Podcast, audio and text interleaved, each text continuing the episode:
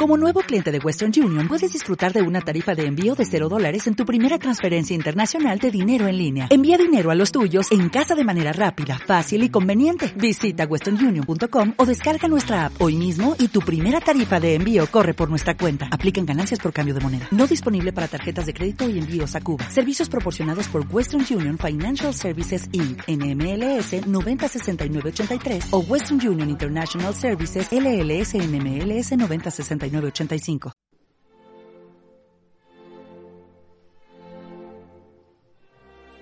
Capítulo 56 Jürgen cayó de espaldas. Paul, totalmente exhausto por la pelea y por las heridas, quedó tendido a su lado, boca arriba, luchando por respirar. Los jadeos entrecortados de ambos se mezclaron en progresión descendente, pero al cabo de un minuto, Paul se encontraba mejor y Jürgen estaba muerto. Con gran dificultad, Paul consiguió levantarse. Tenía varias costillas rotas, cortes superficiales por todo el cuerpo y uno bastante más feo en el pecho, el que estaba cubierto de tierra. Debía buscar ayuda cuanto antes. Tuvo que pasar por encima del cadáver de Jürgen para alcanzar su ropa. Hizo jirones las mangas de la camisa y fabricó unas precarias vendas con las que cubrir las heridas de los antebrazos. Se le empaparon de sangre al momento, pero ahora no podía pensar en eso. Por suerte la chaqueta era oscura y camuflaría un poco el efecto. Salió al callejón. En el estado en el que se encontraba no se dio cuenta de que cuando la puerta se abrió, las sombras a la derecha del callejón se agitaron, mientras una figura trataba de ocultarse. Paul pasó a su lado sin advertir la presencia de quien le espiaba, tan cerca que hubiera podido tocarle con solo extender el brazo. Llegó hasta el coche, al sentarse al volante sufrió un ramalazo intenso de dolor en su pecho, como si una mano gigantesca le estuviera oprimiendo sin compasión. Espero que no me haya perforado un pulmón. Arrancó tratando de olvidar el dolor. No tuvo que ir lejos. Al llegar se había fijado en un hotel barato, un lugar de baja estofa desde el que probablemente su hermano le había llamado. Estaba a poco más de seiscientos metros de la cochera. El empleado palideció tras el mostrador cuando Paul entró. Menuda pinta debo tener para que alguien se asuste de mí en un antro como este, pensó Paul. ¿Tiene teléfono? En aquella pared, señor. El aparato era viejo, pero funcionaba. Al sexto timbrazo contestó la patrona de la pensión, con voz despierta a pesar de la hora intempestiva. Solía acostarse tarde escuchando música y seriales en su radio de galena. Dígame. Señora Fring, soy el señor Rainer. Me gustaría hablar con el señor Tannenbaum. Señor Rainer, estaba muy preocupada por usted. Me preguntaba qué haría por ahí fuera a estas horas y con esa gente aún en su habitación. Estoy bien, señora Fring. ¿Podría? Sí, sí, claro. El señor Tannenbaum, enseguida. Los cinco minutos que tuvo que esperar Paul se le hicieron larguísimos. Se dio la vuelta hacia el mostrador y vio como el recepcionista le estudiaba atentamente por encima de un ejemplar del Folkischer Beo Baxter. Lo que me faltaba, un simpatizante de los nazis. Bajó la vista y se dio cuenta con pavor de que la sangre le goteaba del brazo derecho, resbalando por sus manos y formando un extraño dibujo sobre el suelo de madera.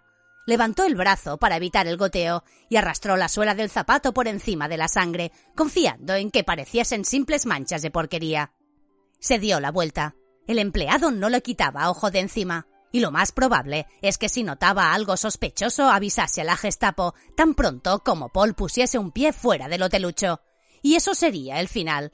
Paul no tendría modo de explicar las heridas que sufría, ni el hecho de que conducía el coche de un varón. El que hallasen el cadáver si Paul no se deshacía de él pronto era tan solo cuestión de un par de días, en cuanto algún vagabundo notase la peste que desprendía el cuerpo. Ponte al teléfono, Manfred, ponte por Dios. Finalmente escuchó la voz del hermano de Alice llena de ansiedad. Paul, ¿eres tú? Soy yo. ¿Dónde diablos te habías metido? Al ver que no subías, yo. Escúchame atentamente, Manfred. Si quieres volver a ver viva a tu hermana, escúchame. Necesito que me ayudes. ¿Dónde estás? dijo Manfred muy serio. Paul le dio la dirección del almacén. Súbete a un taxi y que te lleve allí, pero no vengas directamente. Antes tienes que buscar una farmacia de guardia y comprar gasas, vendas, alcohol y utensilios para coser heridas. Y muy importante, antiinflamatorios. Y mi maleta con todas mis cosas. No te preocupes por la señora Fring. Lee. Aquí tuvo que hacer una pausa. Comenzaba a marearse, fruto del cansancio y de la pérdida de sangre. Tuvo que agarrarse al teléfono para no derrumbarse. ¿Paul? Le he dejado pagados dos meses por adelantado. Así lo haré, Paul. Date prisa, Manfred. Colgó y se encaminó hacia la puerta. Al pasar junto al empleado, le saludó haciendo una versión breve y espasmódica del brazo en alto nazi, confiando en que no se fijasen las manchas de sangre. El empleado le respondió con un entusiasta Heil Hitler, que hizo que los cuadros de las paredes se removiesen en sus herrumbrosos clavos. Adelantándose a Paul, le abrió la puerta de la calle y se sorprendió al ver un lujoso Mercedes aparcado allí. Menudo coche, amigo. No está mal. ¿Hace mucho que lo tiene? Un par de meses. Es de segunda mano. Por Dios, no llames a la policía. Solo has visto a un honrado trabajador parando un momento a hacer una llamada. De nuevo sintió sobre su nuca la mirada de sospecha del empleado mientras se subía al coche. Tuvo que apretar los dientes con fuerza para no gritar de dolor al sentarse. Ah, todo está normal, pensó poniendo todos sus sentidos en arrancar el coche sin desmayarse. Vuelve a tu periódico, amigo. Vuelve a tu noche tranquila. Tú no buscas complicaciones con la policía. El recepcionista no apartó la vista hasta que el Mercedes dobló la esquina, pero Paul no podía estar seguro de si simplemente estaba admirando la carrocería o tomando nota mental de la matrícula. Por suerte, desde aquel punto no podía ver que se dirigía a la cochera. Cuando llegó, se desplomó sin fuerzas hacia adelante, abrazando el volante en un intento de no caer. Le despertaron unos golpes sobre el cristal. El rostro de Manfred le contemplaba con preocupación. Al lado había otro rostro más pequeño, Julian. Mi hijo. Los siguientes minutos fueron un cúmulo de escenas inconexas en su memoria. Manfred arrastrándole desde el coche al interior de la cochera, lavándole las heridas y cosiéndoselas. Escozor. Julian ofreciéndole una botella de agua. Él bebiendo durante lo que parecía una eternidad sin conseguir saciar su sed. Y luego de nuevo el silencio. Cuando volvió a abrir los ojos, Manfred y Julian estaban sentados en el carro contemplándole. ¿Qué, qué hace él aquí? dijo Paul con voz ronca. ¿Qué querías que hiciera? No podía dejarlo solo en la pensión. Lo que vamos a hacer esta noche no es labor para niños. Julian se bajó del carro y corrió a abrazarle. Estábamos muy preocupados. Gracias por venir a salvarme, dijo Paul revolviéndole el pelo. Mamá también me hace eso, dijo el niño. Iremos a buscarla, Julian, te lo prometo. Se levantó y fue a lavarse al pequeño aseo que había en la parte de atrás. Era poco más que un cubo, ahora cubierto de telarañas, colocado debajo de un grifo y un viejo espejo mellado y lleno de desconchones. Paul estudió su reflejo con cuidado. Tenía vendados los dos antebrazos y el torso por completo. En el lado izquierdo la sangre pugnaba por salir a través de la tela blanca. Tenías unas heridas muy feas. No veas cómo gritaste cuando te eché el antiséptico, dijo Manfred que se había acercado a la puerta. No recuerdo nada. ¿Quién es el muerto? El hombre que se llevó a Alice. Julian, deja ese cuchillo en el suelo, gritó Manfred, que de vez en cuando echaba un vistazo por encima del hombro para ver qué hacía el niño. Siento que él haya tenido que ver el cadáver. Es un chico muy valiente. Te sostuvo la mano todo el rato, y puedo jurarte que no fue agradable. Yo soy ingeniero, no médico. Paul sacudió la cabeza intentando despejarse. Ah, tendrás que ir a comprar sulfamidas. ¿Qué hora es? Las siete de la mañana. Descansaremos un poco. Esta noche iremos a buscar a tu hermana. ¿Dónde está? En Dachau. Manfred abrió los ojos de par en par y tragó saliva antes de continuar. ¿Sabes lo que es Dachau, Paul? Uno de esos campos de concentración que los nazis se han sacado de la manga para meter a sus enemigos políticos. Básicamente una cárcel al aire libre. Ay, cómo se nota que acabas de volver a Alemania, dijo Manfred meneando la cabeza. Oficialmente, esos lugares son maravillosos campamentos de verano para niños díscolos e indisciplinados. Pero. Pero si escuchamos a los pocos periodistas honrados que quedan ahí fuera, los sitios como Dachau son infiernos en miniatura, de los que nadie escapa, por cierto. Alice no va a escapar. Paul le explicó a grandes rasgos su plan. Fueron apenas una docena de frases, pero al terminar, Manfred estaba aún más preocupado que antes. Hay un millón de cosas que podrían salir mal. También podría funcionar. También podría salir una luna de color verde esta noche. ¿Vas a ayudarme a salvar a tu hermana o no? Manfred miró a Julian que se había vuelto a subir al carro y jugaba a rodar la pelota contra las paredes. Supongo que sí, dijo dando un suspiro. Entonces ve a descansar un rato. Cuando despiertes me ayudarás a matar a Paul Reiner. Minutos más tarde, al ver a Manfred y Julian tendidos en el suelo intentando descansar, Paul se dio cuenta de lo agotado que estaba. Sin embargo, aún le quedaba algo por hacer antes de poder dormir un rato. Al otro extremo de la cochera, atravesada en un clavo, estaba la carta de su madre. Paul debía cruzar de nuevo por encima del cuerpo de Jürgen, y esto resultó ser una prueba mucho más dura de lo que había sido la vez anterior. Se quedó mirándolo durante largos minutos, observando su ojo desencajado, la palidez creciente de su piel a medida que la sangre se iba acumulando en las zonas inferiores, la simetría de su torso, alterada por el cuchillo atravesado de manera oblicua en el abdomen, a pesar de que durante toda su vida aquella persona no le había causado más que sufrimiento, no pudo evitar sentir una lástima profunda por él. Las cosas debían haber sido de otra forma, pensó, decidiéndose por fin a traspasar el muro de aire sólido que se había formado encima del cadáver. Arrancó la carta con sumo cuidado del clavo. El cansancio actuaba como un bálsamo sobre sus nervios, pero aún así, la emoción que sintió al abrir la carta fue enorme. Capítulo 57 Querido hijo, no hay una forma correcta de empezar esta carta. De hecho, este es uno de los intentos que realizo cada cuatro o cinco meses. Al cabo de un tiempo, cada vez es más breve, tengo que tomar de nuevo el lápiz para reescribirla. Siempre espero a que no estés en la pensión para quemar la versión anterior y esparcir sus cenizas por la ventana. Luego me pongo a la tarea, este pobre sucedáneo de lo que necesito, que es contarte a ti la verdad. Tu padre. Cuando eras pequeño me preguntabas una y otra vez por él. Yo te daba largas o callaba, pues tenía miedo. En aquella época, nuestra vida dependía de la caridad de los von Schroeder, y yo era demasiado débil para buscar una alternativa. Si en aquel momento. pero no, no me hagas caso. Mi vida ha estado llena de frases como esa, y hace tiempo que me cansé de arrepentirme. También hace tiempo que tú te cansaste de preguntarme por tu padre. En cierto modo, eso me afectó aún más que tu agobiante interés cuando eras pequeño, porque sé que sigues obsesionado con él. Sé, sé lo mucho que te cuesta dormir por las noches, y sé que en tu corazón lo que más deseas es conocer lo que le sucedió. Pero por eso he de callar.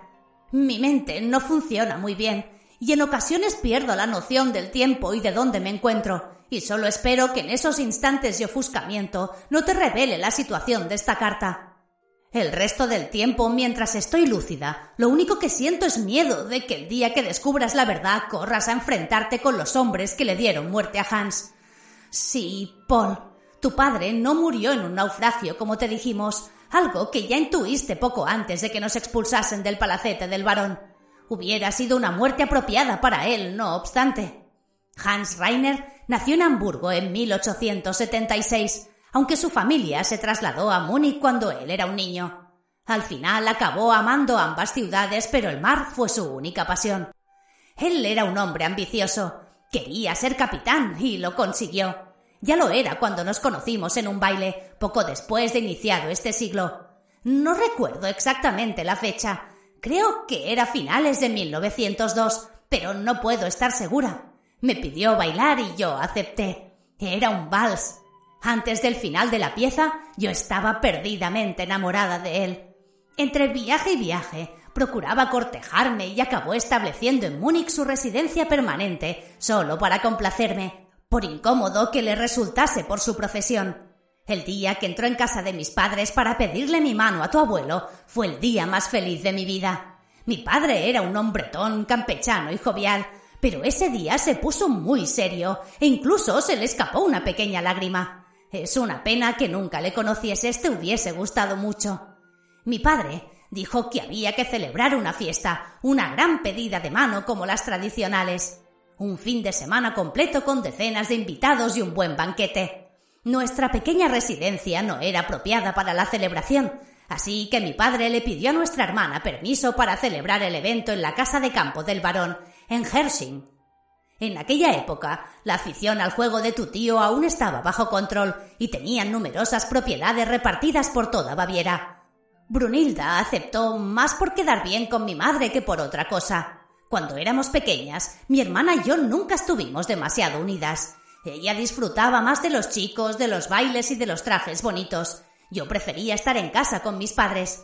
Aún jugaba con muñecas cuando Brunilda fue a su primera cita galante.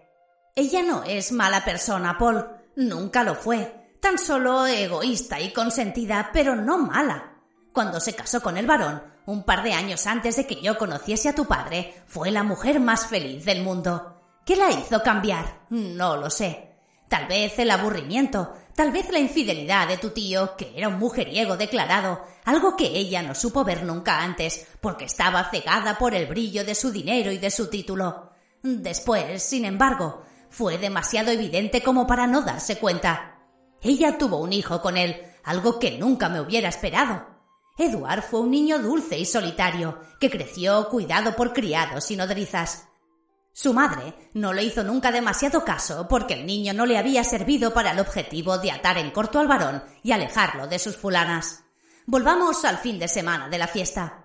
El viernes al mediodía comenzaron a llegar los invitados. Yo estaba radiante, paseando al sol con mi hermana y esperando a que llegase tu padre para presentársela. Al fin llegó, con su guerrera y su gorra de capitán, y una espada de gala y guantes blancos. Vestía tal y como debía ir en la pedida del sábado por la noche, y dijo que lo hacía solo para impresionarme. Yo me reí ante la ocurrencia. Cuando le presenté a Brunilda, sin embargo, ocurrió algo extraño. Tu padre le estrechó la mano y la sostuvo un poco más de lo decoroso y conveniente, y ella pareció trastornada, como herida por un rayo. En aquel momento, tonta de mí, creí que sería cuestión de vergüenza, pero esa es una cualidad que Brunilda nunca ha poseído en modo alguno.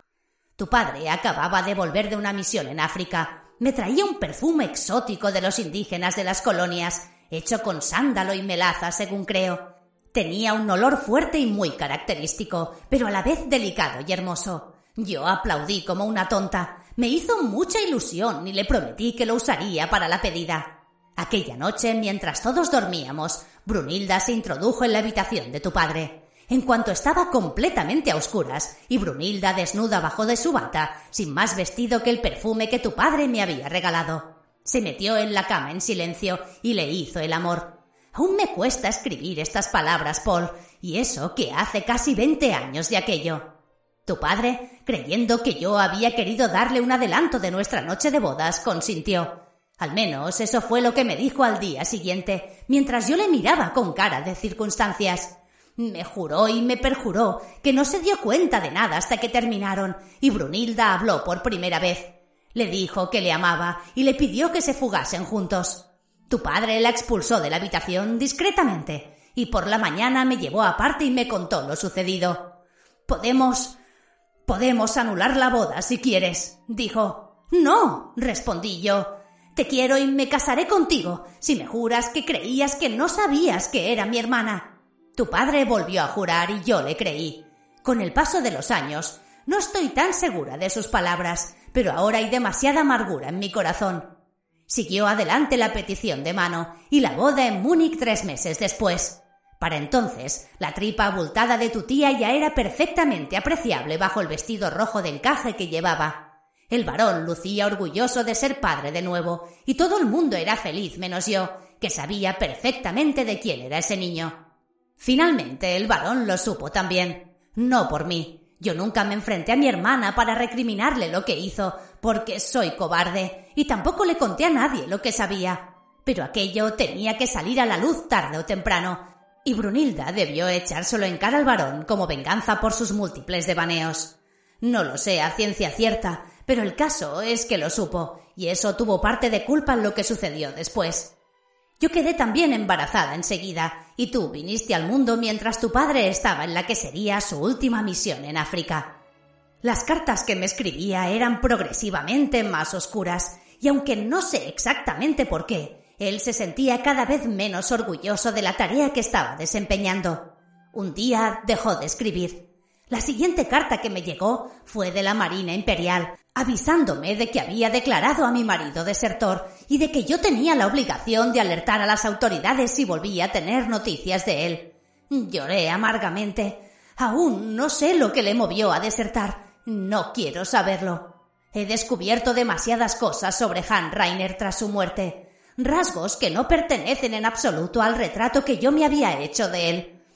Por eso, por eso nunca te he hablado de tu padre, pues no fue alguien que tomar como modelo ni de quien sentirse orgulloso. A finales de 1904, tu padre volvió a Múnich, pero, pero yo no lo supe. Lo hizo a escondidas con su asistente, un tal Nagel que siempre le acompañaba a todas partes. En lugar de venir a casa, fue a buscar refugio al palacete de tu tío, el varón. Desde allí me mandó una breve nota que decía textualmente Querida Ilse, he cometido un grave error y estoy tratando de subsanarlo. He pedido ayuda a tu cuñado y a otro buen amigo quienes tal vez puedan socorrerme. A veces el mayor tesoro se oculta en el mismo lugar que la mayor destrucción. O al menos siempre he pensado eso. Te ama, Hans. Nunca he comprendido qué es lo que quería decirme tu padre con esas palabras. Leí una y otra vez la nota cuando la recibí, aunque la quemé al cabo de unas horas por miedo a que cayese en malas manos. Sobre la muerte de tu padre. Solo sé que se alojaba en el palacete de los von Reder y que hubo una fuerte discusión una noche, una discusión tras la que murió. Su cadáver lo arrojaron a Lizar desde un puente entre varias personas amparados por la madrugada. No sé quién mató a tu padre. Tu tía me contó esto, empleando casi las mismas palabras que yo he empleado, aunque ella no estaba presente cuando sucedió. Me lo contó con lágrimas en los ojos y yo supe que seguía enamorada de él. El niño que dio a luz Brunilda, Jürgen, era la viva imagen de tu padre. No es extrañar el amor y la devoción enfermiza que siempre le demostró. No fue lo único torcido y enfermizo que comenzó con aquella noche terrible. Yo, indefensa y asustada, acepté la propuesta de Otto de irme a vivir con ellos. Para él, era al mismo tiempo una expiación por lo que habían hecho con Hans y una manera de castigar a Brunilda, recordándole a quien había preferido él. Para Brunilda era su manera de castigarme a mí por haberle robado al hombre de quien se encaprichó, aunque ese hombre no le perteneciese. Para mí era una manera de sobrevivir, pues de tu padre no quedaron más que deudas cuando el gobierno se dignó darlo por muerto al cabo de unos años. Su cadáver jamás apareció. Y tú y yo sufrimos el destino de vivir en aquella mansión en la que no había más que odio. Hay una cosa más. Para mí, Jürgen no ha sido nunca tu hermanastro, sino tu hermano, pues aunque concebido en el seno de Brunilda, fue siempre como mi hijo. Nunca pude darle cariño, pero él era una parte de tu padre, del hombre a quien amé con toda mi alma. Al mirarle a diario, aunque no fuera más que unos instantes, era como tener de nuevo a Hans junto a mí. Mi cobardía y mi egoísmo han condicionado tu vida, Paul. Nunca he querido que la muerte de tu padre también lo hiciese. Intenté mentirte y ocultarte los hechos para que cuando fueses mayor no buscases una venganza absurda. Por favor, no lo hagas. Si es esta la carta que por fin llega a tus manos, cosa que dudo, quiero que sepas que te quiero muchísimo y que si algo he buscado con mis acciones ha sido protegerte. Perdóname. Tu madre que te quiere, Ilse Rainer. Capítulo 58 Paul lloró durante mucho rato cuando terminó de leer las palabras de su madre. Vertió lágrimas por Ilse, que había tenido una vida de sufrimiento por amor y que por amor se había equivocado. Vertió lágrimas por Jürgen, que había nacido en el lugar menos apropiado. Vertió lágrimas por él mismo, que había llorado por un padre que no lo merecía. Cuando se quedó dormido lo hizo rodeado de una extraña paz, un sentimiento que no recordaba haber experimentado nunca. Fuera cual fuese el desenlace de la locura que iban a intentar unas horas después, él había conseguido su objetivo. Le despertó Manfred, dándole unos golpecitos en la espalda. Julian comía un bocadillo de salchicha a pocos metros. Es la hora. Son las siete de la tarde. ¿Por qué me has dejado dormir tanto? Necesitabas descansar. Mientras he ido a comprar y he traído todo lo que me dijiste. Las toallas, una cuchara de acero, la pala, todo. Entonces empecemos. El joven le hizo tomar a Paul la sulfamida para evitar que sus heridas se infectasen. Luego, ambos mandaron a Julian al coche. ¿Puedo, puedo ponerlo en marcha? Ni se te ocurra, le gritó Manfred. Entre los dos le sacaron al muerto los pantalones y las botas y le vistieron con ropas de Paul. En el bolsillo de la chaqueta colocaron sus documentos. Después cavaron un agujero profundo en el suelo de tierra y le colocaron dentro. Esto les confundirá durante un tiempo, supongo. No creo que le encuentren hasta dentro de unas semanas y para entonces no quedará mucho de él, dijo Paul. Colgado de un clavo en las cuadras encontraron el uniforme de Jürgen. Más o menos tenían la misma altura, aunque su hermano era más corpulento. Con los aparatosos vendajes que Paul llevaba en torno a los brazos y el pecho, el uniforme le quedaba aceptablemente bien. Las botas le apretaban, pero el resto encajaba. El uniforme te queda como un guante. Lo que no va a colar de ninguna manera es esto. Manfred le mostró la cédula de identidad de Jürgen. Estaba metida en una carterita de piel, junto al carnet del partido nazi y una tarjeta de las SS. El parecido de Jürgen y Paul se había ido acrecentando con el paso de los años. Ambos tenían una mandíbula fuerte, ojos azules y unos rasgos similares. El pelo de Jürgen era más oscuro, pero eso se solucionaría con la grasa para el pelo que Manfred había comprado. Mirando la foto de la cédula de identidad, Paul podía pasar por Jürgen perfectamente, salvo por un pequeño detalle, que era lo que señalaba Manfred con el dedo. Bajo el apartado rasgos destacables figuraba claramente escrito tuerto del ojo derecho. Un parche no va a ser suficiente, Paul, si te lo mandan levantar. Ya lo sé, Manfred, por eso necesito que me ayudes. El joven se quedó mirando completamente atónito. No estarás pensando en... Tengo que hacerlo. Pero es una locura. Igual que todo el plan. Y este es el punto más débil. Finalmente Manfred aceptó. Paul se sentó en el pescante del carro con las toallas cubriéndole el pecho como si estuviese en la barbería. ¿Listo? Espera, dijo Manfred que parecía aterrado. Repasémoslo una vez más para que no haya errores. Ahora yo voy a poner la cuchara en el borde de mi párpado derecho y arrancarme el ojo de cuajo. En cuanto lo saque, tú tienes que echarme los antisépticos y luego ponerme las gasas, ¿de acuerdo? Manfred asintió. De tan asustado como estaba, apenas podía hablar, y Paul comprendió que el pavor del muchacho le estaba ayudando a ignorar su propio miedo. ¿Listo? preguntó de nuevo. Listo. Diez segundos después, solo hubo gritos. Hacia las once de la noche, Paul había consumido casi un tubo entero de aspirinas de los tres que Manfred le había comprado.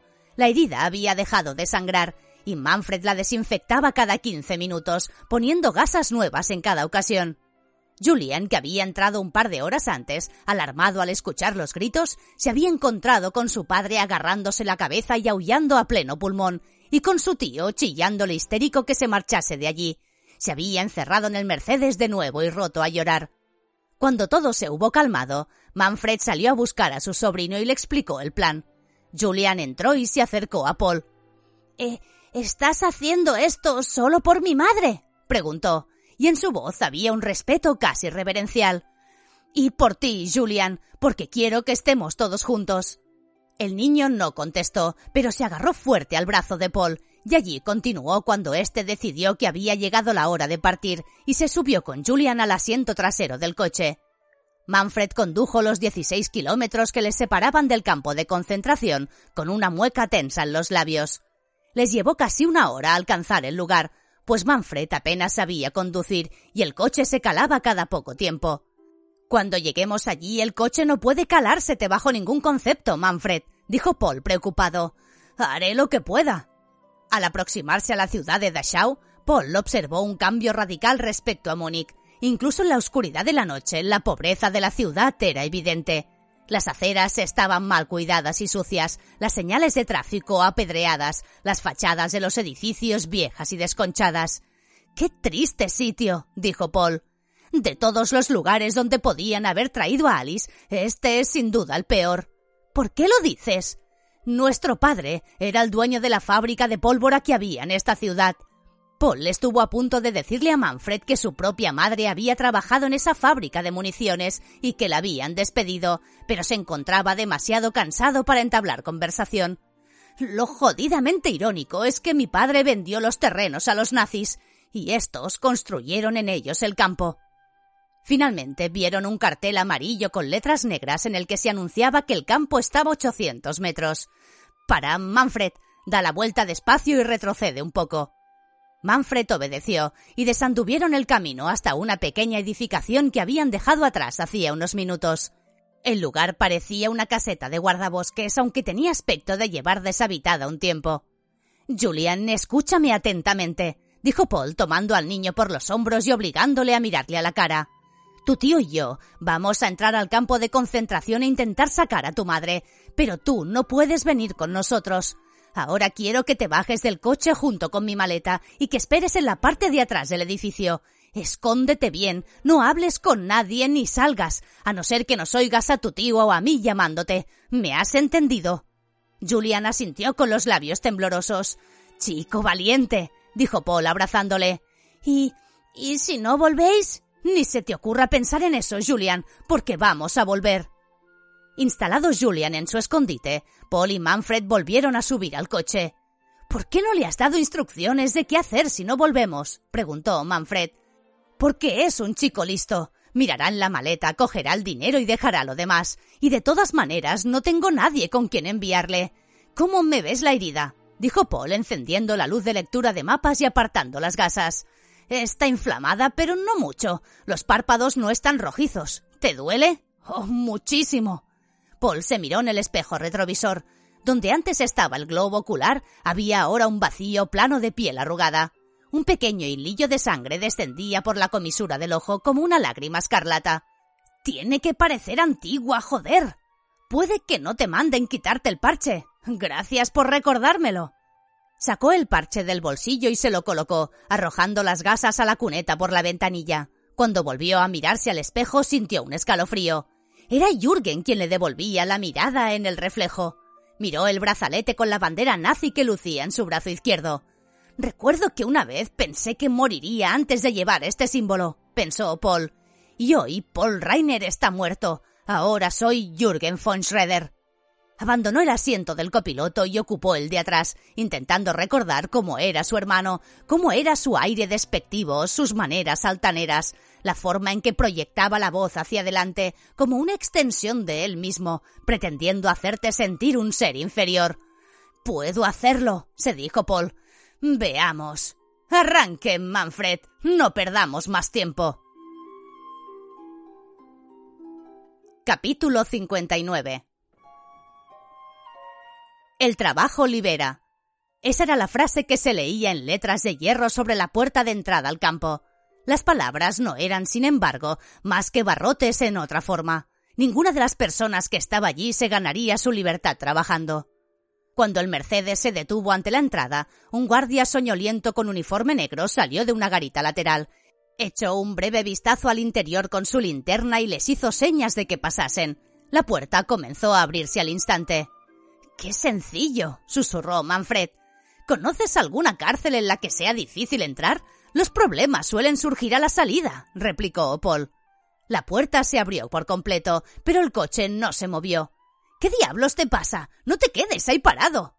No sé hacia dónde ir, Paul, respondió Manfred, las dos manos crispadas sobre el volante. ¡Oh, mierda! Paul abrió la ventanilla y le hizo señas al guardia de la garita para que se acercase. Este acudió corriendo. ¿Sí, señor? Soldado, tengo un dolor de cabeza insoportable. Haga el favor y explíquele al necio de mi conductor cómo llegar con quien esté al mando. Traigo órdenes de Múnich. Ahora solo queda gente en el retén de guardia, señor. Pues proceda, soldado. Este idiota y yo hablamos en idiomas distintos. El guardia le dio instrucciones a Manfred que no tuvo que fingir la cara de enfado que tenía con su amo. ¿No te has pasado un poco? O oh, si hubieras conocido a mi hermano con el servicio, estoy imitando uno de sus días buenos. El coche de Manfred recorrió una zona vallada. Al otro lado se podía ver a un grupo de prisioneros corriendo en círculos alrededor de un poste, los pies deshechos de cada uno de ellos atados a la extremidad del que venía detrás. Cuando uno se caía, al menos cuatro o cinco le seguían al suelo. ¡Arriba, perros! Así vais a estar hasta que deis diez vueltas seguidas sin tropezaros. gritaba un guardia que contemplaba la escena. No hay nada como el hogar, dijo Manfred. El coche se detuvo en donde había indicado el soldado de la garita, frente a un edificio bajo pintado de blanco, cuya puerta iluminada por varios focos era custodiada por otro par de soldados. Paul puso la mano en la manija del coche cuando Manfred le detuvo. ¿Qué haces? susurró. Tengo que abrirte yo la puerta. Paul se detuvo justo a tiempo. Su dolor de cabeza y su desorientación no habían hecho más que aumentar en los últimos minutos y le costaba coordinar sus pensamientos con claridad. Sintió un ramalazo de miedo ante lo que iba a hacer. Por un instante estuvo tentado de mandar a Manfred dar la vuelta y poner kilómetros de por medio lo antes posible. No puedo hacerle esto a Alice, ni a Julian, ni a mí mismo. Tengo que entrar, pase lo que pase. La puerta del coche ya se estaba abriendo. Paul puso un pie sobre el suelo de cemento, asomó la cabeza y los dos soldados se cuadraron al instante y levantaron el brazo. Paul bajó del Mercedes y devolvió el saludo. Descansen, dijo cruzando la puerta. El interior del retén de guardia consistía en una sala pequeña con aspecto de oficina, tres o cuatro escritorios pulcros y despejados, cada una con su minúscula banderita nazi junto al portalápices y un retrato del Führer como única decoración en las paredes. Cerca de la puerta había una mesa alargada, parecida a un mostrador, tras la que aguardaba un único funcionario de cara vinagrada. Al ver entrar a Paul enderezó la espalda. ¡Heil Hitler! ¡Heil Hitler! respondió Paul estudiando la habitación. Al fondo había un ventanal que daba lo que parecía ser una sala de descanso. A través del cristal se veía una docena de soldados jugando a las cartas entre una nube de humo. Buenas noches, señor Obersturmführer, dijo el funcionario. ¿En qué puedo servirle a estas horas? Puede servirme si se da prisa. Tengo que llevarme a una interna Múnich para un uh, interrogatorio severo. Oh, ¿Cómo no, señor? ¿Nombre? Uh, Alice Tannenbaum. Oh, la que trajeron ayer. No tenemos muchas internas, no más de medio centenar, ya sabe. Es una pena que se la lleven. Es una de las pocas pasables, dijo con una sonrisa lasciva. ¿Quiere decir para ser judía, funcionario? El hombre tras el mostrador tragó saliva ante el tono de Paul. Oh, oh, por supuesto. Para ser judía, señor, por supuesto. Por supuesto. En fin, ¿a qué espera? Tráigala. Enseguida, señor. ¿Me muestra la orden de traslado, señor? Paul, que llevaba los brazos cruzados tras la espalda, apretó muy fuerte los puños. Ya se había preparado la respuesta para esa pregunta. Ahora soltaría su pequeño discursito. Si funcionaba, sacarían a Alice, subirían al coche y saldrían de allí libres como el viento. En caso contrario, habría una llamada de teléfono, tal vez más de una, y en menos de media hora, Manfred y él serían invitados de honor del campo, solo que con unas ropas bien distintas. Escúcheme atentamente, funcionario. Faber, señor. Funcionario Gustav Faber. Escuche, funcionario Faber. Hace dos horas yo estaba tumbado en mi cama junto a una preciosa chica de Frankfurt a la que llevaba días cortejando. ¡Días! De repente sonó el teléfono y ¿sabe quién era? No, no, señor. Paul se inclinó sobre el mostrador y adoptó un tono confidencial. El mismísimo Reinhard Heydrich. Me dijo, Jürgen, amigo mío, tráeme a esa judía a la que mandamos ayer a Dachau, porque parece que no la exprimimos bien del todo. Y yo le dije, ¿no puede ir otro? Y él me dijo, no, porque quiero que la trabajes en el viaje, que la asustes con tu método especial. Así que me subí al coche y aquí estoy. Cualquier cosa por hacerle un favor a un amigo. Pero eso no quita que esté de un humor horrible. Así que traiga la puta judía de una vez, a ver si consigo regresar con mi amiguita antes de que se duerma del todo. Sí, señor, lo siento, pero. Funcionario Faber, ¿sabe con quién está usted hablando? No, no, señor. Soy el barón von Schroeder. Ante aquello, el rostro del hombrecillo cambió. Oh, señor, ¿cómo no lo dijo usted antes? Yo soy muy amigo de Adolf Eichmann. Él me ha hablado mucho de usted. Bajó la voz con tono confidencial. Y sé que ustedes han estado haciendo un trabajo especial para el señor Heydrich. En fin, no se preocupe, enseguida lo arreglaré todo y traeré a la judía. Se levantó y caminó hasta la sala de descanso. Mandó salir a uno de los soldados, quien dio claras muestras de fastidio por interrumpir la partida. Tras unos instantes, desapareció por una puerta que no estaba a la vista de Paul. Entretanto, el funcionario regresó. Sacó un impreso de color morado de debajo del mostrador y comenzó a rellenarlo. ¿Me permite su identificación? He de anotar su número de las SS. Paul le tendió la carterita de piel. Aquí tiene. Abrevie. El funcionario sacó la cédula de identidad y se quedó mirando la foto durante unos instantes. Paul le observaba atentamente. Aquel era el momento decisivo. vio que una sombra de duda cruzaba por el rostro del funcionario, que levantaba la vista hacia él y la bajaba de nuevo hacia la foto. Tenía que actuar, distraerle, darle el golpe de gracia para que dejase de dudar. ¿Qué pasa? ¿No lo encuentra? ¿Quiere que le eche un ojo? Cuando el funcionario le miró extrañado, Paul se levantó el parche durante un instante y soltó una risita desagradable. No, no, señor, ya, ya la estoy apuntando. Le devolvió la carterita de piel con los documentos a Paul. Sí, señor, no crea que intento meterme donde no me llaman, pero tenía usted unas gotas de sangre en el ojo. Oh, gracias, funcionario. El médico me está vaciando los tejidos que se me forman con el paso de los años. Dice que podría ponerme un ojo de cristal. Mientras tanto, tengo que sufrir sus instrumentos. Ah, en fin. Ya, está, señor. Mire, aquí la traen. A espaldas de Paul se abrió la puerta, la misma por la que él había entrado, y se oyeron unos pasos. Paul no se volvió a mirarla en ese instante, por miedo a que su rostro delatase la más mínima emoción al verla, o peor aún, que ella le reconociese. Tan solo cuando la pusieron a su lado se atrevió a dirigirle una breve mirada de soslayo. Alice, vestida con una especie de sayo de bata de tela gris, tenía la cabeza gacha y miraba al suelo. Sus pies estaban descalzos y sus manos esposadas. No pienses en cómo está ella, pensó Paul. Piensa solo en cómo sacarla de aquí con vida. Pues si eso es todo. Eh, sí, señor. Firme aquí y aquí, por favor. El falso varón tomó la pluma teniendo mucho cuidado de hacer un garabato ilegible. Luego tomó a Alice por el brazo y se dio la vuelta arrastrándola con él. Tan solo una cosa más, señor. Paul volvió a girarse. ¿Qué diablos pasa ahora? gritó exasperado. Tendré que llamar al señor Eichmann para que autorice la salida de la prisionera, ya que fue él quien firmó el ingreso. Paul, aterrado, buscó con desesperación algo que decir, cualquier cosa con tal de impedir que aquel hombre siguiese adelante. ¿Cree necesario despertar al bueno de Adolf por una nimiedad como esa?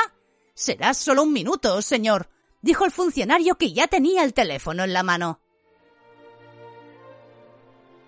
Capítulo 60 Estamos listos, pensó Paul. Una gota de sudor se formó en su frente y descendió por su cara, esquivando las cejas y colándose en el hueco de su ojo bueno. Paul parpadeó discretamente, pero aquella iba a ser solo la primera de varias. En la sala del retén hacía mucho calor, y aún más en el punto en el que Paul estaba situado, justo debajo de la bombilla que iluminaba la entrada. La gorra de Jürgen, que le venía muy justa, no le estaba ayudando demasiado. No pueden notar que estoy nervioso. Señor Eichmann. La voz chillona del funcionario resonó por toda la sala. Era una de esas personas que levantan la voz cuando hablan por teléfono para ayudar a los cables a transmitir mejor la voz. Lamento molestarle a estas horas. Está aquí el barón von Schroeder, que viene a recoger a la prisionera que. Las pausas en la conversación eran un alivio para los oídos de Paul y una tortura para sus nervios. Hubiese dado lo que fuera por poder escuchar la otra mitad del diálogo. Ya, ya, en efecto, sí, sí, comprendo. En ese momento el funcionario levantó la cabeza y le miró muy serio. Paul le sostuvo la mirada, con una nueva gota de sudor recorriendo el camino abierto por la anterior. Sí, señor, lo he comprendido. Así lo haré. Colgó el teléfono despacio. Señor varón. ¿Qué sucede? ¿Le importaría esperar aquí un instante? Vuelvo enseguida. Está bien, pero dese prisa. El funcionario volvió a salir por la puerta por la que había salido cuando fue a buscar a Alice. A través del cristal, Paul vio cómo se dirigía a uno de los soldados y este a su vez a todos los demás. Nos han descubierto, han encontrado el cadáver de Jürgen y ahora vendrán a detenernos. Si no se han abalanzado sobre mí es porque quieren cogernos con vida. Bien, esto no va a ocurrir. Paul estaba completamente aterrado. El dolor de su cabeza había paradójicamente descendido, seguramente por los ríos de adrenalina que corrían ahora mismo por sus venas. Era consciente, sobre todo, del roce de su mano con la piel de Alice. Ella aún no había levantado la cabeza desde que entró. Al lado contrario, el soldado que la había traído esperaba dando impacientes golpecitos en el suelo. Si vienen a por nosotros, lo último que haré será besarla. El funcionario regresaba por la misma puerta y lo hacía acompañado por otros dos soldados. El grupo dio la vuelta al mostrador y Paul se giró para quedar frente a ellos, obligando a Alice a hacer lo propio. Señor varón. ¿Sí? He hablado con el señor Eichmann y me ha dado noticias sorprendentes. No he podido evitar compartirlas con el grupo de soldados. Estos hombres quieren hablar con usted. La pareja que había salido de la sala de descanso se adelantó. Permiso para estrechar su mano en nombre de toda la compañía, señor.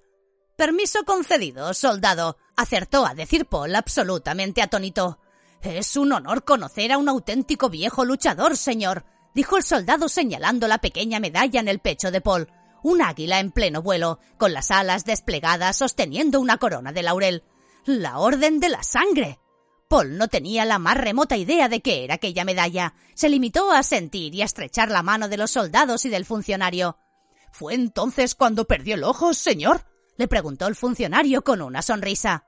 Una alarma sonó en el cerebro de Paul. Aquello podía ser una trampa, pero no tenía ni idea de qué responder, ni de qué se podría estar refiriendo el soldado. ¿Qué diablos le contaría Jürgen a la gente? ¿Diría que fue un accidente durante una absurda pelea en su juventud? ¿O mentiría para aparentar ser lo que no era? Los soldados y el funcionario le miraban atentos, pendientes de sus palabras. Eligiese la respuesta que eligiese, tendría que ser ya. Toda mi vida ha estado dedicada al Führer, caballeros, y también mi cuerpo dijo intentando ganar tiempo. Entonces se hirió durante el golpe de Estado del 23, le apremió el funcionario. Antes de aquello, él ya estaba tuerto y no se hubiera atrevido a contar una mentira tan evidente. Luego, la respuesta es que no, pero ¿qué excusa podría haber puesto? Me temo que no, caballeros. Esto fue un accidente de caza. Los soldados parecieron ligeramente decepcionados, pero el funcionario no perdió la sonrisa. Tal vez no era una trampa después de todo, pensó Paul con alivio. ¿Han acabado con sus formalidades sociales, funcionario Faber? En realidad no, señor. El señor Eichmann me ha dado esto para usted, dijo tendiéndole una cajita. Son las noticias de las que le hablaba. Paul tomó la cajita de manos del funcionario y la abrió. Dentro había una cuartilla mecanografiada y algo envuelto en papel estraza. Querido amigo, Enhorabuena por su excelente desempeño. El trabajo que le encargué está más que completado, según mi opinión. Con las evidencias que usted ha reunido, empezaremos a actuar muy pronto. También tengo el honor de transmitirle la gratitud personal del Führer.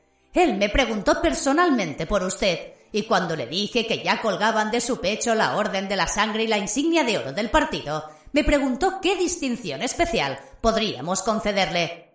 Conversamos unos minutos y al Führer se le ocurrió esta brillante broma. Es un hombre con un gran sentido del humor, tanto que mandó fabricarla a su joyero de confianza. Venga cuanto antes a Berlín. Tengo grandes planes para usted. Cordialmente, Reinhard Heydrich. Sin comprender nada de lo que acababa de leer, extrajo el objeto que estaba envuelto en papel de estraza y lo desenvolvió. Era un emblema de oro con un diamante incrustado, un águila bicéfala sobre una cruz teutónica. Las proporciones eran incorrectas y los materiales una intencionada e insultante parodia, pero aún así, Paul reconoció el símbolo enseguida. Era el emblema de un masón del grado 32. Jürgen, ¿qué es lo que has hecho? Señores, dijo el funcionario señalándole, un aplauso para el barón von Schroeder, un hombre que, según me ha contado el señor Eichmann, ha realizado un trabajo tan importante para el Reich que el mismo Führer ha creado una condecoración única para él. Los soldados aplaudieron, mientras un confuso Paul se dirigía al exterior con la prisionera. El funcionario les acompañó, le abrió la puerta y le puso algo en la mano. La llave de las esposas, señor. Gracias, Faber. Ha sido un honor, señor. El coche se encaminó hacia la salida. Manfred, volviéndose ligeramente con la cara empapada en sudor, le preguntó ¿Por qué diablos has tardado tanto? Después, Manfred, no hasta que salgamos de aquí, susurró Paul. Buscó con sus manos las de Alice y ella le devolvió el apretón con fuerza y en silencio. Así se mantuvieron hasta traspasar las puertas. Alice, dijo él tomándole de la barbilla, tranquila, somos nosotros. Ella por fin alzó el rostro. Estaba lleno de moratones y cardenales por todas partes. Supe que eras tú desde que me agarraste del brazo ahí dentro. Oh, Paul, qué miedo más grande pasado. dijo ella apoyando la cabeza en su pecho. ¿Estás bien? dijo Manfred. Sí, dijo ella con voz débil. ¿Te hizo algo ese bastardo? preguntó de nuevo su hermano, a quien Paul no le había contado cómo Jürgen había presumido de haber violado a Alice con gran violencia. Ella tardó unos instantes en contestar, y cuando lo hizo rehuyó la mirada de Paul. No.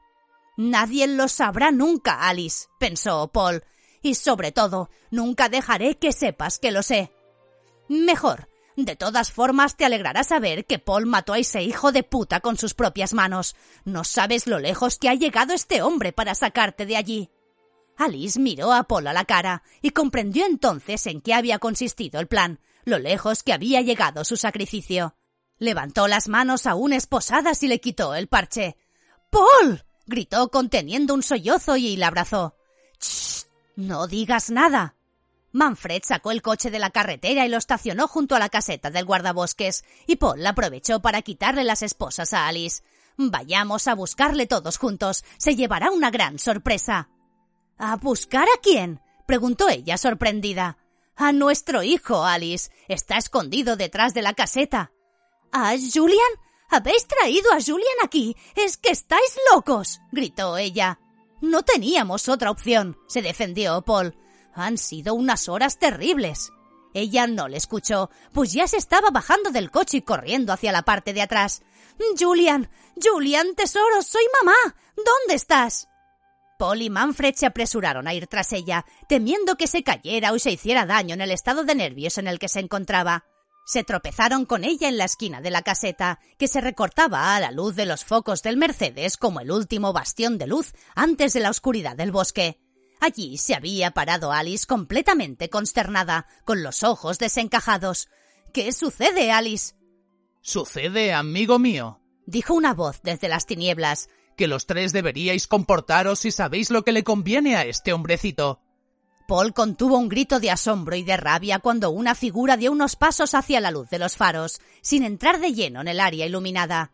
Apenas lo necesario para que se pudiese reconocer quién era y qué hacía. Era Sebastian Keller, y lo que hacía era apuntar con una pistola a la cabeza de Julian. Capítulo 61 ¡Keller! Hola, Paul. ¿Te sienta bien el uniforme? ¡Mamá! gritó Julian totalmente aterrado. El viejo librero le sostenía con el brazo izquierdo por el cuello, encañonándole con la otra mano. Lo siento, me ha cogido desprevenido. Luego registró la maleta, sacó la pistola. Julian, cariño, dijo Alice con suavidad. No te preocupes de eso ahora. Yo. Silencio todos. gritó Keller. Esto es una cuestión privada entre Paul y yo. Ya le habéis oído, dijo Paul. Intentó apartar a Alice y Manfred de la línea de tiro de Keller, pero el librero le interrumpió apretando aún más fuerte el cuello de Julian. Quieto, Paul. Es mejor para la salud del niño que te quedes detrás de la señorita Tannenbaum. Es usted una rata, Keller. Solo una rata cobarde se escondería detrás de un niño indefenso. El librero comenzó a caminar hacia atrás, internándose en las sombras, hasta una zona en la que ellos no podían verle, tan solo escuchar su voz proveniente de algún punto, situado a cuatro o cinco metros por delante de ellos. Lo siento, Paul. Créeme que lo siento, pero no quiero terminar como Clovis y como tu hermano. ¿Cómo? ¿Cómo lo sé? Te he estado siguiendo desde que pusiste los pies en mi librería hace tres días, y las últimas veinticuatro horas han sido agotadoramente instructivas. Ahora estoy cansado y quiero ir a dormir, así que entrégame lo que estoy buscando y yo soltaré a tu hijo. ¿Quién diablos es ese loco, Paul? interrumpió Manfred. El hombre que mató a mi padre. La sorpresa en el rostro de Keller fue visible incluso a través de la penumbra. Vaya, así que no eres tan ingenuo como pareces. Paul se echó hacia adelante colocándose entre Alice y Manfred, que asistían mudos a aquella horrible confesión en la oscuridad.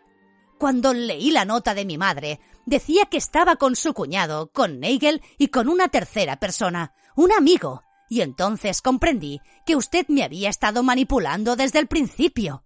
Aquella noche, tu padre me llamó para que intercediese por él ante algunas personas poderosas. Quería Quería que el asesinato que había cometido en las colonias y su deserción desaparecieran como por arte de magia.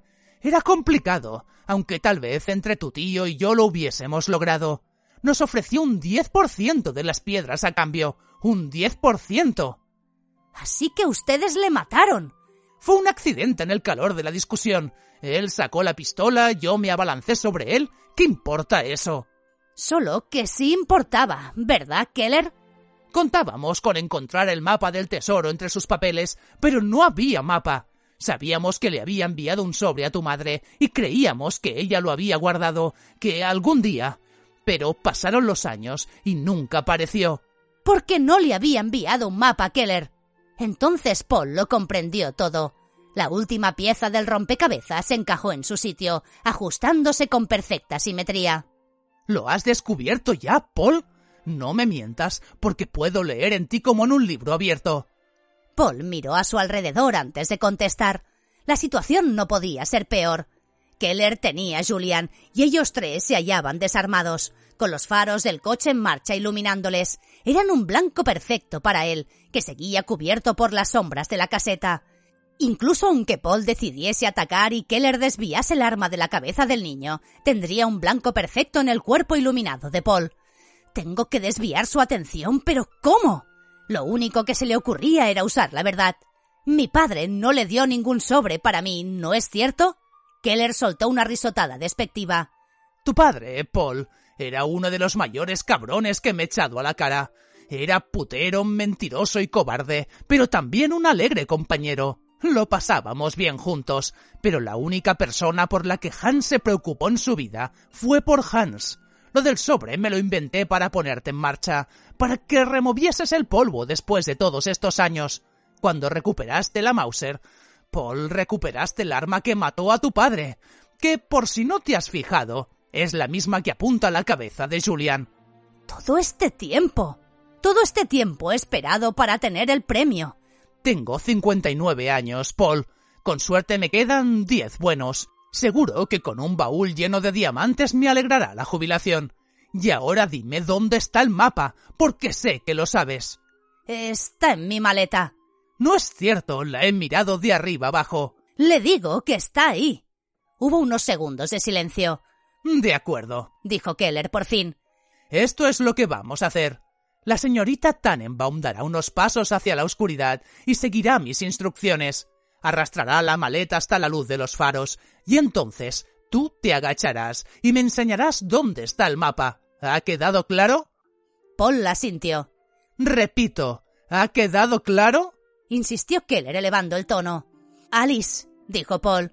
Sí, está claro, dijo ella con voz neutra, comenzando a caminar hacia adelante. Preocupado por el tono, Paul la sujetó por el brazo. Alice, no hagas ninguna tontería. No la hará, Paul, no te preocupes, dijo Keller más amenazador que nunca. Alice movió el brazo y se soltó. Había algo en su manera de andar, en su aparente pasividad, en el modo en que abandonaba la zona iluminada y se adentraba en las sombras sin que su rostro ni su voz destilasen ni la más mínima emoción, que encogió el corazón de Paul.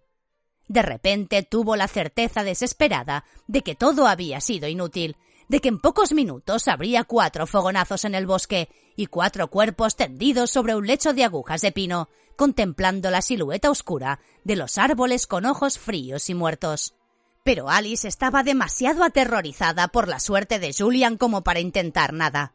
Siguió las breves y secas órdenes que le lanzó Keller sin oponer resistencia, y apareció enseguida en la zona iluminada, caminando hacia atrás arrastrando una maleta abierta y repleta de ropa amontonada. Paul se agachó y comenzó a hurgar entre el revoltijo de enseres. Mucho cuidado con lo que haces, dijo Keller. Paul no respondió. Había encontrado lo que estaba buscando, la pista a la que le habían conducido las palabras de su padre. A veces, el mayor tesoro se esconde en el mismo lugar que la mayor destrucción. La caja de madera de caoba donde su padre guardaba la pistola. Con movimientos muy lentos y manteniendo las manos a la vista, la abrió. Hincó los dedos en el esmerado relleno de fieltro rojo y pegó un fuerte tirón. El paño se desgarró con un leve chirrido y en el hueco que ocupaba la pistola apareció un cuadradito de papel. Lo tomó con la punta de los dedos y lo abrió. Había varios dibujos y números manuscritos con tinta china. ¿Qué, Keller? ¿Cómo se siente al saber que usted tuvo el mapa al alcance de la mano durante todos estos años? dijo alzando el papel que quedó brillando bajo los faros del coche. Hubo un nuevo silencio. Paul hubiera dado lo que fuera por poder ver la rabia y el desencanto que en esos momentos debían estar cruzando por el rostro del viejo librero. Está bien, dijo Keller con voz ronca. Ahora dale ese papel a Alice y acércate muy despacio. Paul tranquilamente se guardó el papel en el bolsillo del pantalón. No. ¿Es que no me has oído? He dicho que no. Paul, haz lo que te dice, dijo Alice. Este hombre mató a mi padre y va a matar a nuestro hijo. Tienes que obedecer, Paul, dijo Manfred. Está bien, dijo Paul metiéndose la mano en el bolsillo de nuevo y sacando el papel. En ese caso. Con gesto rápido arrugó el papelito y se lo metió en la boca comenzando a masticarlo. ¡No! El grito de furia de Keller resonó por todo el bosque. El viejo librero salió de entre las sombras arrastrando con él a Julian, aún con la pistola apuntando a su cráneo, pero al aproximarse a Paul la desvió y apuntó a su pecho. ¡Maldito hijo de puta! Acércate un poco más, pensó Paul preparándose para saltar. No tenías derecho. Keller se detuvo, aún lejos del alcance de Paul. Más cerca. Comenzó a apretar el gatillo. Paul tensó los músculos de las piernas dispuesto a que si la bala tenía que alcanzarle, al menos lo hiciese en pleno salto. Esos diamantes eran míos. La última palabra de la frase se convirtió en un chillido agudo e informe. La bala salió de la pistola, pero el brazo se había desviado hacia arriba. Keller soltó a Julian e hizo un giro extraño sobre sus pies, como si quisiera alcanzar algo que había tras él. Al darse la vuelta, la luz incidió sobre un extraño apéndice de mango rojo que le había surgido en la espalda. El cuchillo de caza que 24 horas atrás había caído de la mano de Jürgen von Schroeder. Julian, que había guardado el cuchillo en el cinturón todo aquel tiempo, había esperado una ocasión en la que la pistola dejase de apuntarle para clavar la hoja con todas sus fuerzas. Lo había hecho en un ángulo extraño y demasiado débil, sin embargo, y la herida no había hecho más que enfurecer a Keller. El librero, aullando de dolor, apuntó a la cabeza del niño. En ese momento, Paul completó su salto y su hombro golpeó de lleno en la cintura de Keller. El librero cayó al suelo e intentó revolverse, pero Paul ya estaba sentado encima de él, golpeándole una y otra vez con los puños en el rostro, sin darle la más mínima tregua, empujándole los brazos hacia atrás con las rodillas. Golpeó más de dos docenas de veces sin notar el dolor en las manos, que al día siguiente tendría completamente hinchadas, sin notar los nudillos despellejados, sin notar cómo su conciencia desaparecía y en su lugar quedaba un animal salvaje. Tan solo le importaba el dolor que estaba causando, y no paró hasta que no pudo causar más. Paul, ya basta, le dijo Manfred poniéndole la mano en el hombro. Está muerto. Paul se dio la vuelta. Julian estaba en brazos de su madre con la cabeza enterrada en el pecho de ella. Rogó al cielo de que no hubiera visto lo que acababa de hacer. Se quitó la guerrera de Jürgen, empapada hasta los codos en la sangre de Keller, y se acercó a abrazar a Julian. ¿Estás bien? Siento no haberos obedecido con lo del cuchillo, dijo el niño echándose a llorar.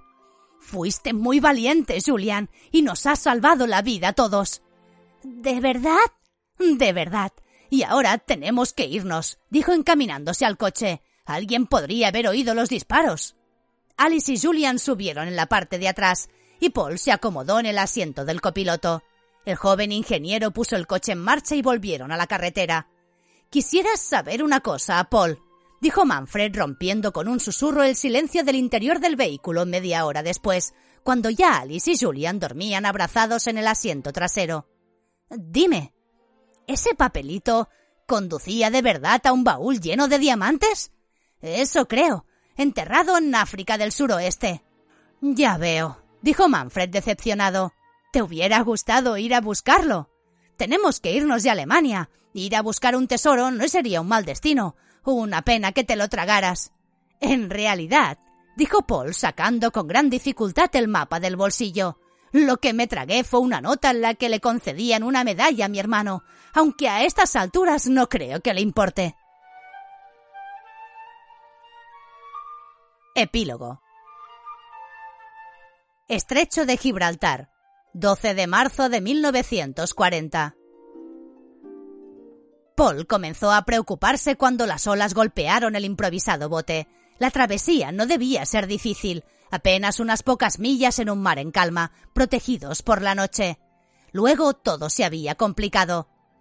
Nada había sido demasiado normal en los últimos años, desde luego. Habían escapado de Alemania a través de la frontera con Austria sin demasiados contratiempos y alcanzado a África del suroeste a principios de 1935. Aquella fue una época de comienzos. Alice comenzaba a recuperar la sonrisa, a ser la mujer fuerte y cabezota que siempre había sido.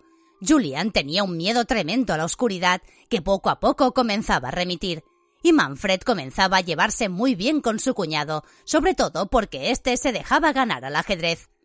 La búsqueda del tesoro de Han Reiner fue más compleja de lo que podía parecer. Paul volvió a su trabajo en una mina de diamantes durante varios meses, esta vez acompañado por Manfred, que gracias a su título de ingeniero se convirtió en jefe de Paul. Alice, por su parte, no tardó en convertirse en la fotógrafa oficiosa de cualquier acontecimiento social del mandato. Entre todos ahorraron suficiente dinero para comprar una pequeña granja en la cuenca del Orange, la misma en la que Hans y Nagel habían robado los diamantes 32 años atrás. La propiedad había cambiado varias veces de manos en las últimas tres décadas, y muchos decían que estaba maldita. Varias voces se alzaron para avisar a Paul de que estaría derrochando su dinero si compraba aquel lugar. No soy supersticioso, dijo Paul, y tengo el presentimiento de que podría cambiar mi suerte. Fueron discretos, dejaron pasar varios meses antes de ir a buscar los diamantes. Lo hicieron los cuatro juntos una noche de luna llena, en el verano de 1936. Conocían perfectamente los terrenos colindantes tras haberlos recorrido domingo tras domingo, armados con cestas de picnic fingiendo ir de excursión. El mapa de Hans era sorprendentemente preciso, como cabría esperar de alguien que había pasado media vida inclinado sobre cartas de navegación. Dibujaba una cañada y el curso de un arroyo, y en la intersección de ambos una roca con forma de punta de flecha. A treinta pasos al norte desde la roca acabaron. La tierra era blanda, y no tardaron mucho en encontrar el cofre. Manfred dio un ligero resoplido cuando lo abrieron, y vieron las vastas piedras a la luz de las linternas. Julian se había puesto a jugar con ellas, y Alice bailó con Paul sin más música que la de los grillos de la cañada, un animado foxtrot. Tres meses más tarde celebraron su boda en la iglesia del pueblo. Seis meses después, Paul se presentó en la oficina de tasación gemológica de la mina y dijo que había encontrado un par de piedras en el arroyo de su propiedad. Llevó algunas de las más pequeñas y se quedó mirando al tasador con el alma en vilo mientras éste les examinaba tras luz, la rascaba sobre fieltro, se atusaba los bigotes y todos esos sortilegios añadidos e innecesarios que los expertos en un campo realizan para darse importancia son de bastante buena calidad. Yo que tú me compraba una criba y empezaba a remover esas aguas, muchacho. Te compro todo lo que me traigas. Estuvieron sacando diamantes del arroyo durante dos años. En la primavera de 1939, Alice intuyó que la situación en Europa se estaba poniendo demasiado fea. Los sudafricanos están del lado de los ingleses. Dentro de poco seremos personas non gratas en las colonias. Paul comprendió que era hora de partir. Vendieron un lote de piedras más grande de lo normal, tanto que el tasador tuvo que llamar al administrador de la mina para que le enviase efectivo. Y una noche abandonaron la granja sin despedirse de nadie, sin nada más que unos pocos efectos personales y cinco caballos. Habían tomado una decisión importante sobre lo que hacer con el dinero de los diamantes. Se dirigieron al norte, hasta la península de Waterberg. Allí malvivían los supervivientes de los Herero, aquellos a los que su padre había contribuido a exterminar, aquellos con los que Paul había convivido largas temporadas durante su primera estancia en África del suroeste. Cuando Paul volvió a entrar en el poblado, el brujo de la tribu lo recibió con un cántico de bienvenida. Ha vuelto Paul Mahaleva, Paul el cazador blanco, decía agitando su varita emplumada. Alegraos. Paul fue derecho a hablar con el jefe de la tribu y le entregó una enorme cartera que contenía las tres cuartas partes de lo que habían conseguido con la venta de los diamantes. Esto es para los herero, para devolver la dignidad a vuestra gente. Eres tú quien recupera así la dignidad, por Magelaba, replicó el brujo de la tribu. Los herero nunca la perdieron, pero tu regalo será bienvenido entre nuestro pueblo. Paul asintió con humildad ante la sabiduría de aquellas palabras pasaron en el poblado varios meses maravillosos, ayudando lo que podían a la reconstrucción de lo que antaño había sido. Hasta que un día Alice escuchó noticias terribles de uno de los vendedores ambulantes que pasaba cada cierto tiempo por Windhoek. La guerra en Europa ha empezado. Nosotros ya hemos hecho aquí suficiente, dijo Paul pensativo mirando a su hijo. Es hora de pensar en Julian. Tiene ya 15 años y necesita una vida normal en un lugar con futuro. Así comenzaron la larga peregrinación hasta el otro lado del Atlántico. Primero hasta Mauritania en barco, luego hasta el Marruecos francés, del que habían tenido que escapar de aquella manera extraña con destino a Portugal, cuando las fronteras se habían cerrado para todo aquel que no tuviera visado. Una formalidad que no era muy factible para una judía sin papeles y para alguien oficialmente muerto que no tenía más identificación que una vieja cédula de identidad de un desaparecido oficial de las SS. Tras hablar con varios refugiados, Paul decidió intentar el cruce del estrecho desde un lugar a las afueras de Tánger. No será difícil, las condiciones son buenas y son solo trece millas. Pero al mar le encanta contradecir las palabras necias de los hombres confiados, y aquella noche se levantó una tormenta repentina. Lucharon contra ella durante largo rato y Paul llegó al extremo de atar a toda su familia con cuerdas a la patera para que las olas no les arrancaran de la patética embarcación comprada a precio de oro a un mafioso tangerino. De no haber aparecido providencialmente aquella patrulla española, los cuatro hubieran muerto sin remedio. Irónicamente, Paul pasó aún más miedo en la bodega de la embarcación que durante el espectacular abordaje, en el que estuvo colgado del costado de la patrullera durante segundos interminables. Una vez a bordo, todos temieron que les llevaran a Cádiz, algo que podía dar de nuevo con sus huesos en Alemania. Paul se maldijo por su imprudencia de no haber intentado aprender siquiera algunas palabras en español. Su plan había sido alcanzar una playa al este de Tarifa, donde supuestamente estaría esperándoles un contacto del mafioso que les había vendido la embarcación, quien les cruzaría hasta Portugal en una camioneta. Pero nunca tuvieron ocasión de comprobarlo. Paul pasó muchas horas en la bodega intentando hallar una solución. Rozó con sus dedos un bolsillo oculto de la camisa, donde escondía una docena de los diamantes más grandes, los últimos de Han Rainer. Tanto Alice como Manfred como Julian tenían en sus ropas un alijo similar. Tal vez si sobornasen a la tripulación con un puñado de ellos. Su sorpresa fue grande cuando el capitán español les sacó de la bodega en plena noche, les dio una barca y les indicó por señas dónde estaba la costa de Portugal. A la luz del final que iluminaba la cubierta, Paul se quedó mirando el rostro de aquel hombre que debía tener su misma edad, la misma edad que tenía su padre cuando murió, la misma profesión. Paul se preguntó cómo habrían sido las cosas en su vida si su padre no hubiese sido un asesino, si él no hubiera empleado la mayor parte de su juventud buscando a quienes le mataron. Se metió la mano entre las ropas y sacó el único recuerdo que le quedaba de aquella época, el fruto del lado malvado de Hans, el emblema de la traición de su hermano.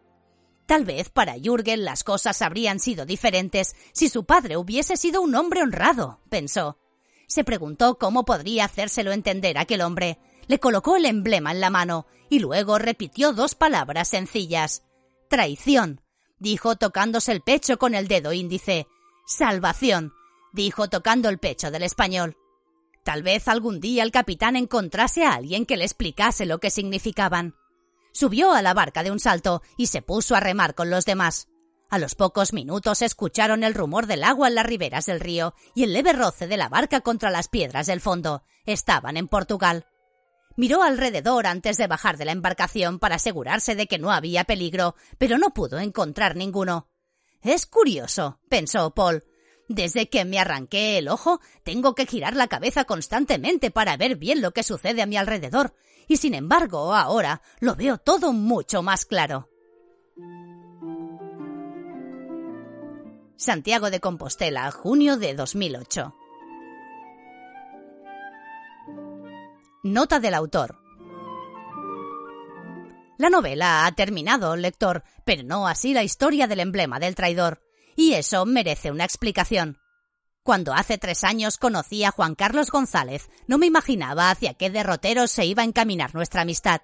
Por aquel entonces yo era director de una famosa librería de Vigo, que no nombro para preservar su intimidad.